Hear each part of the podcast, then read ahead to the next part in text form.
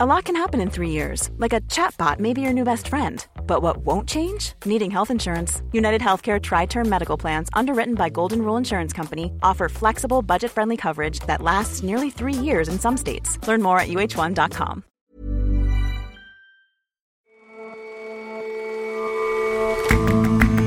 Hello and welcome to The Intelligence on Economist Radio. I'm your host, Jason Palmer. Every weekday, we provide a fresh perspective on the events shaping your world. It used to be that there were very few economists actually involved in making the world's economic policies. We examine a new book that shows how they rose to prominence and how they were overconfident and underprepared when they got there. And we spend time with some Kimbanguists in the Democratic Republic of Congo the rapidly growing religious sect has quite a preoccupation with the end of days, but its members seem to be rather cheerfully embracing it.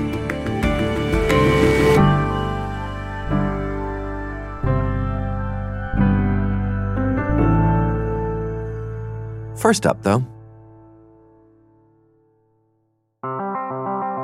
it was yet another stunning twist in the Brexit story Yesterday, an unprecedented ruling by Britain's highest court dealt a crushing blow to Prime Minister Boris Johnson. The Supreme Court unanimously ruled that Mr. Johnson acted illegally when he suspended or prorogued Parliament for five weeks. The court is bound to conclude, therefore, that the decision to advise Her Majesty to prorogue Parliament was unlawful because it had the effect of frustrating or preventing the ability of Parliament to carry out its constitutional functions without reasonable justification. The suspension sparked enormous uproar in August. MPs on all sides were pretty angry about this because they suspected that the reason he was sending them home was to avoid further scrutiny of his plans for Brexit. John Peet is our Brexit editor. And MPs, since Boris Johnson became Prime Minister, have been suspicious that what he wants to do is engineer a British departure from the European Union without further discussion in Parliament and probably without a deal at the end of October. In yesterday's judgment, the court's president, Lady Hale, said Mr. Johnson had frustrated Parliament at a crucial time. The effect on the fundamentals of our democracy was extreme. The ruling was met with cheers from members of the opposition Labour Party who were attending their annual conference as Labour leader Jeremy Corbyn called for his opponent to resign. And I invite Boris Johnson, in the historic words, to consider his position and become the shortest serving Prime Minister there's ever been. With the prorogation now void, Parliament gets back to work today. But what happens now? Will Britain still leave the European Union, as Mr. Johnson has said, do or die on October 31st? This is a devastating setback for Boris Johnson. He's had many setbacks, losing his parliamentary majority, losing many members of his own party in Parliament. And now he's been told by the Supreme Court, ruling unusually unanimously, that his suspension of Parliament was unlawful because the Supreme Court basically said they did not believe it was happening just to prepare a new legislative agenda. They think that what he was doing was trying to avoid further scrutiny of the executive by Parliament, and they said that's not democratic. Boris Johnson has been very critical of the decision of the Supreme Court, but he has said with some reluctance that he will observe the law. Obviously, this is a verdict that uh, we will respect, and uh, we respect the judicial process. I have to say, I strongly disagree uh, with what the justices have found. Uh, I don't think that uh, it's right, uh, but we will go ahead, and of course, Parliament will come back. Well, as you say, he has faced defeat after defeat. What, is, what does that mean for him in the short term? Is he going to resign? I don't think Boris Johnson is the resigning type. And he does seem very bent on fulfilling what he said when he became Prime Minister, which is to deliver Brexit. But I mean, can he deliver Brexit? What does what does this ruling say about his ability to deliver Brexit? The, the, deadline relentlessly approaches. He's getting closer to the deadline, which is the end of October. I think this ruling makes his life harder, uh, which he acknowledged. He referred to people who are putting up barriers in the way of delivering Brexit. There's clearly a the claimants in this case are determined to try to to frustrate that and to and to stop that. I think it'd be very unfortunate if Parliament made that uh, objective, which the people want delivered more, more difficult, but we'll, we'll get on. He is still having negotiations with European Union leaders in the run up to a European summit in mid October, where he hopes to find an agreement that can turn into a deal that is ratified by Parliament. But there are a lot of obstacles in the way. And Parliament has made clear through legislation that it is determined to stop him doing what he has threatened to do, which is to leave at the end of October, even if he has no deal. I think he's going to find it very difficult to do that because of what Parliament has done. And what about the prospects for a deal? I mean, those obstacles are the same as they've been for months. And, you know, even one of his top aides called negotiations with Brussels a uh, sham. Is there a prospect of a deal? I think there is a prospect of a deal. It, at the moment, doesn't look very likely, but the EU would like a deal. They want to have this problem sorted out. Um, they want Brexit to be done. Um, they don't want to have to spend months or even years continuing to negotiate with difficult British governments. Um, and Boris Johnson has shifted some of his red lines a little over the last month or two. He is he started by saying he wanted to remove entirely this um, reference to something called the Irish backstop, which was a, an insurance policy to avoid a border in Ireland. Um, he's now negotiating on how to amend that rather than remove it. I just think there is a long way to go, and there is not much sign of movement in the EU and they do not think that Boris Johnson is prepared to shift enough themselves. So, right now, I would say the prospects of a deal are not looking great. And what about the sort of uh, increasingly noticeable subtext here that Mr. Johnson projects that he's trying to to deliver the will of the people and he is instead being thwarted by by all sides? I think that is going to be the big sort of issue for the next few weeks. And Boris Johnson has been Prime Minister only since the end of July. And in a sense, he's been campaigning ever since he became Prime Minister because he knew, as others have said, that there is quite likely at some point to be another election. He's lost his parliamentary majority. He can't control the agenda of the House of Commons.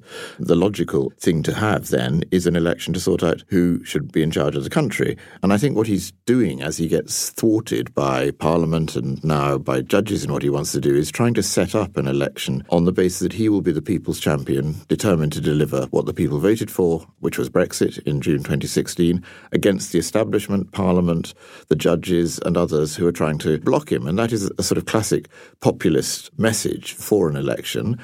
It might work. It's worked in other countries. Boris Johnson is quite popular. Jeremy Corbyn, the leader of the opposition, is, is unpopular. But it's a big gamble. The Liberal Democrats are doing quite well. The Brexit Party is doing quite well.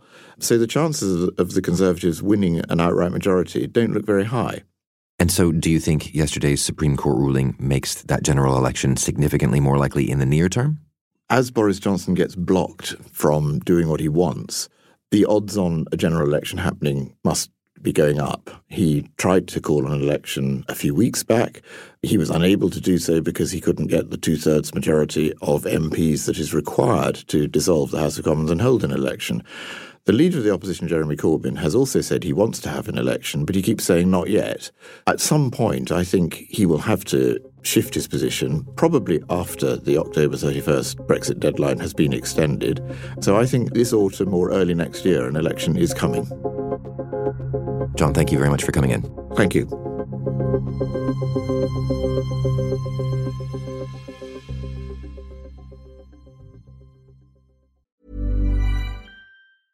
Hi, this is Janice Torres from Yo Quiero Dinero.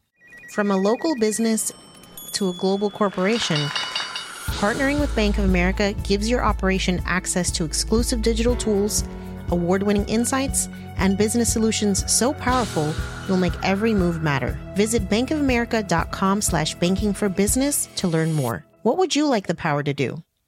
Bank of America NA, copyright 2024.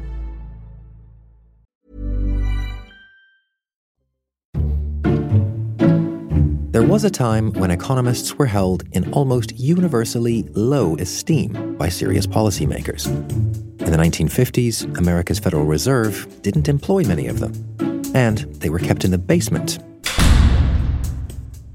together with the surplus furniture and the rats. But in the decades that followed, the profession managed to claw its way out of the basement and to extraordinary influence a new breed of economists radically reshaped the modern world. And a new book by the journalist Benjamin Appelbaum called The Economist's Hour says they have a lot to answer for. Benjamin Appelbaum is an editorial writer for the New York Times. He's someone who knows a lot of economists, has gained a lot of credibility with him. Ryan Avent is our economics columnist. And so it's been really interesting for him to write this book that is a pretty damning indictment of what the contributions of the economics profession have been to policy over the past half century or so. And what does that narrative look like? How did the economists get out of the basements? In the sort of 50s and 60s, this revolution began to build, and some of it was about the leadership of a few really influential economists, people like Milton Friedman, who were really good at evangelizing on behalf of their ideas. And some of it was there was an increasing appetite for what these economists had to say. And so, bit by bit, you had economists creeping their way into positions of power. And when they got there, what kind of changes did they enact? From the 70s until the 2000s, and this is the period that Appelbaum calls the economist hour you had this kind of policy revolution. People may have heard it referred to as the neoliberal revolution, a period during which a lot of the government interventions that had accumulated over the first part of the 20th century were pushed back or at least halted. So you had huge reductions in tax rates, especially for people earning large incomes. You had a lot of deregulation. You had a lot of privatization. Governments in Britain, for instance, were selling off a lot of state assets and things of that nature you had this idea that antitrust was no longer a big deal and that companies should be free to merge and get bigger and that competition would sort it all out. And so it was this whole wave of things, the idea being that this would raise growth rates, make everyone better off, and so on. Some of these changes did have benefits. If you look at what happened with the airline industry, deregulation made flights much more accessible, much cheaper. But I think there were a lot of side effects, including quite a few that economists didn't anticipate. What kinds of side effects? What do you mean? So a few things happened, and Appelbaum links these trends to the economists having this influence over policy. You had a big rise in inequality. You had a big increase in concentrated corporate power. So when governments started worrying less about antitrust issues, companies merged a lot more. They got a lot bigger and began to dominate their particular corners of the market. Now, one thing that economists didn't really expect was that the size of these companies wouldn't be mitigated by competition. You know, some of the economists who were pushing this idea that mergers were okay believed that competition would find a way. You had this economist, George Stigler, who said that competition is a tough weed, not a delicate flower. But as it turns out, companies are pretty good once they got big at shielding themselves from competition. And so they were able to squeeze wages for workers and abuse their market power in other ways. And then, you know, I think the things that the policies were supposed to do didn't necessarily occur. So there was supposed to be a big increase in growth and in productivity. Those things didn't happen. The reductions in tax rates were supposed to not generate big deficits because faster growth was supposed to lead to higher tax revenues. That didn't happen. And so there was a lot of bewilderment among economists and increasingly anger among working people as this all unfolded. So, the way the story sounds, it was some ideas of economists that were in the ascendancy in part because they were supported by the people who might benefit from them. I mean, is it the case that the economists had their hour because people who could benefit from those policies saw to it that they did? I think that's an important point. So, in Appelbaum's book, he very much takes the angle that these changes all flowed from economists and economists bear most of the responsibility for them. I think it's important to understand that there was a lot of diversity of opinion within economics. There were people who thought that a lot of these things were bad ideas. Part of the reason that the particular policies became influential that did was because they appealed to people who were powerful. You had the synergy between a group of free market economists like Friedman and others and wealthy businessmen and wealthier individuals and people of a more conservative disposition who had been frustrated with New Deal politics and the encroachment of the government. And they sort of helped each other achieve this broad shift in the direction of policy. But if we take them as a class, as sort of disinterested social scientists, they must surely have seen the way that these things were playing out. I mean, did they think that the promised growth that they were getting was good enough to offset the, the bad effects that they were seeing?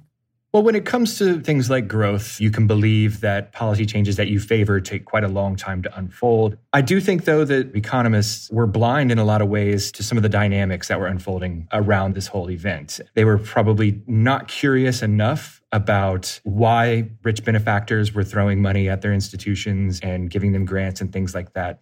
And then I think also they were just overconfident. There just wasn't a lot of intellectual preparation within the field for the possibility that all these ideas might more or less flop.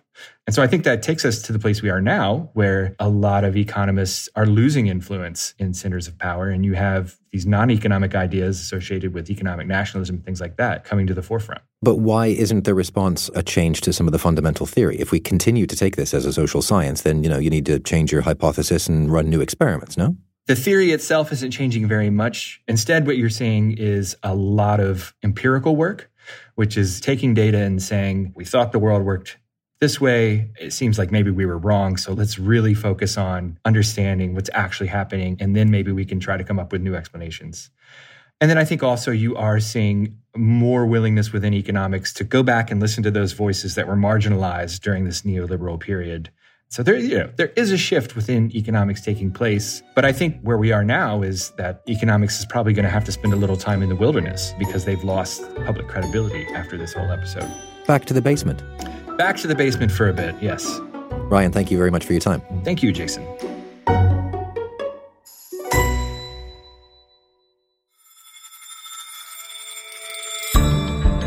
Earlier this month, Benjamin Appelbaum spoke to our U.S. economics editor, Soumaya Keynes, on Money Talks, The Economist's business and economics podcast.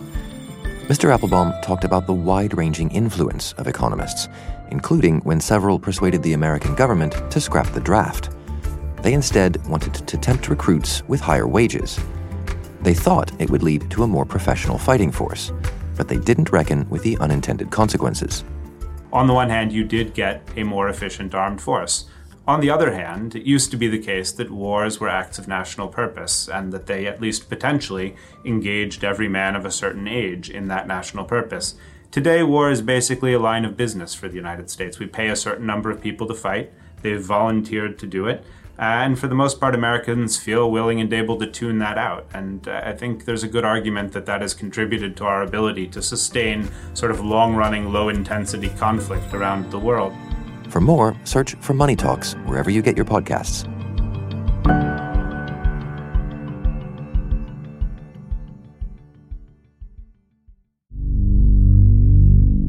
Religious sects that believe a day of reckoning is soon to come are typically, well, all doom and gloom. Our Central Africa correspondent, Olivia Acland, has been spending some time with Kimbanguists, a growing denomination in the Democratic Republic of Congo for whom doomsday is no cause for despair. Kimbanguists are a division of Christianity. They believe that all of the terrible things happening in Congo are preparing them for the end of the world. So the Ebola virus, which has infected over 3,000 people, or all of the conflict that's sort of ravaging the east of Congo, that is preparing them for the end of time. So, aside from the fact that the day of doom is sometime soon around the corner, what, what else do the Kimbanguists believe? The Kimbanguists must adhere to this very ascetic lifestyle they're not supposed to drink alcohol, they're not supposed to smoke, they're not supposed to listen to a lot of pop music in Congo, which is deemed obscene or has rude lyrics. Interestingly, they can't sleep naked in case God summons them to him at night. They have to be they have to be clothed and decent. They are very sort of puritanical and anti-gays or anti-homosexuality, and they have a very rigid praying routine. They have to pray eight times a day. They have to wake up three times during the night to pray and every Sunday they attend nine hour long church services. Also, for the Kimbanguists, music is a very important component. It helps them to connect with God, and they're famously musical. There's an amazing orchestra in Kinshasa called the Kimbanguist Orchestra. They practice every Thursday night. I went to see them rehearse, and they were very good. And so, is this a, a, a new sect, or has, has this been around for a while? So it started in 1921, which was when this man, Simon Kimbangu, allegedly performed his first miracle. So he was living in this little hilltop town in central Congo during the Belgian colony. A woman came to him with her sick relative, and he managed to revive her. She was very ill, and she was she was almost dead, and he managed to to heal her. And then people from all over Congo started turning up in his in his town, trailing their sick relatives, asking to be healed. And he apparently raised people from the dead, gave the blind back their sight, and various other astonishing miracles. The Belgian colonizers were threatened by his popularity And so they put him on trial for subverting peace, even though he never did anything violent, nor did he encourage violence. And he was thrown into prison for 30 years, and he died in prison. The Kimbanguists believe that the spiritual leader is actually the embodiment of the Holy Spirit. The Holy Spirit first came to Congo in the body of Simon Kimbangu, and now apparently inhabits the body of his grandson, who's called Simon Kimbangu Kiangani. And how popular is it as a religion? It's very popular in Congo. So it's about 10% of the population. And considering there are 85 million people, that's a lot. There are now 22 million Kimbanguists around the world. They're also in neighboring countries Angola, Congo Brazzaville, and Burundi. And the Congolese diaspora have also established Kimbanguist churches in other places around the world, like Brussels, London, and Toronto. So you, you say that the religion is, is growing in popularity. Why, why do you suppose that is? What do you think the, the appeal is for, for new converts? Kimbanguists believe that they're going to be saved. A lot of people in Congo are living in poverty alongside war and disease. And so the idea that the end is coming and you will be saved is actually quite a positive one. People are sort of cheerfully marching towards the end. The Kimbanguists stress the importance of having a black prophet who's come to save the African people. The particular Kimbanguist reverend that I spoke to said that Jesus was sent to earth, rejected, and killed. So God sent another messenger to another part of the world. And Simon Kimbangu was welcomed by the Congolese, but then actually imprisoned by the white man, which is interesting. Doomsday is coming, but Simon Kimbangu came to tell the African people that they'll be saved. What are the services like then? Is it, it's it's presumably not all doom and gloom then? So I went to one in Goma, which is where I live, and I turned up and I was wearing some trousers, which they gave me as a disapproving look, and I was handed a wraparound skirt because women aren't supposed to wear trousers in church. The Kimbanguists were dressed in these immaculate green and white uniforms, which symbolize hope and purity. One very embarrassing moment. I was with a friend and we were introduced to the whole congregation. We had to go up and make a speech and say thank you for welcoming us into the church, which was quite embarrassing because as we went up, the orchestra started playing and we had to sort of do a bit of a jig. It sounds as if you've had quite a positive experience. In fact, that the Kimbanguists are having quite a positive experience. I mean, would, would you go back? I'm not sure I'd go back in a huge hurry. As I said, the services are nine hours long, so it's quite a long thing to commit to on a Sunday. But it was fascinating, it was interesting to see. Olivia, thank you very much for your time. Thanks very much, Jason.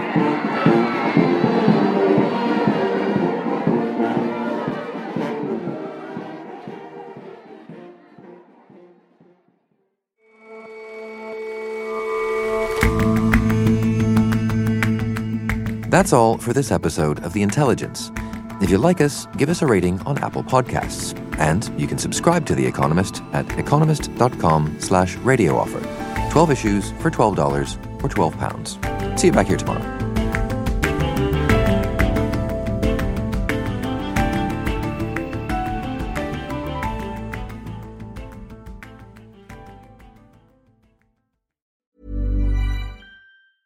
Hi, this is Matt and Sean from Two Black Guys with Good Credit. If you own or operate a business, whether it's a local operation or a global corporation,